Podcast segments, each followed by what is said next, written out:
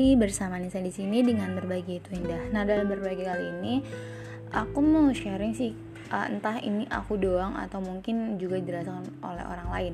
Kalau misalkan batas kenyataan dan mimpi itu aku tuh deket banget. Sebagai contoh, semalam aku recordingan sebelum aku tidur. Terus aku coba dengerin sampai aku ketiduran hasil voice recording aku. Udah gitu, aku mimpinya pokoknya ada seseorang gitu, adiknya atau kakaknya orang yang aku admire itu. Aku nggak tahu sih yang aku admire tuh dia punya kakak atau gimana, aku nggak tahu. Karena dia jarang banget sih untuk kayak share personal life-nya dia, jadi aku nggak tahu. Dan aku juga kan nggak terlalu deket dan jarang juga berkomunikasi, jadi I don't know about him sebenarnya.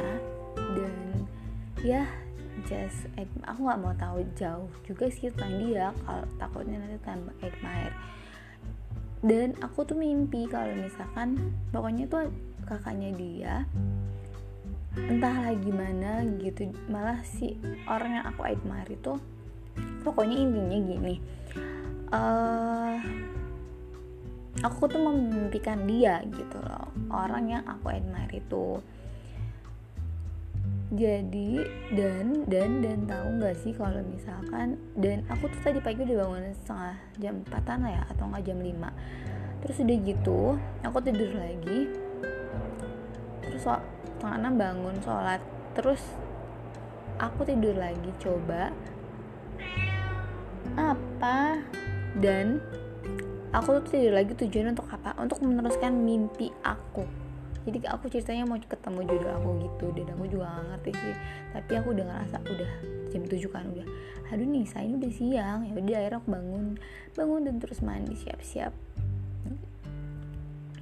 kayak gitu. Jadi aku cuma mau bilang sih kalau misalkan aku sering banget sih memimpikan hal-hal yang ada di kehidupan nyata gitu, dan itu kebawa ke mimpi sering banget. Dan itulah kenapa aku bilang kalau batas antara kenyataan dan alam mimpi aku tuh deket banget. Aku tuh gak ada apa-apa, keluar sana. Sorry ya Meng. Oke, cukup sampai di sini. Sorry sedikit terdistraksi dengan Meng yang ada. Dadah.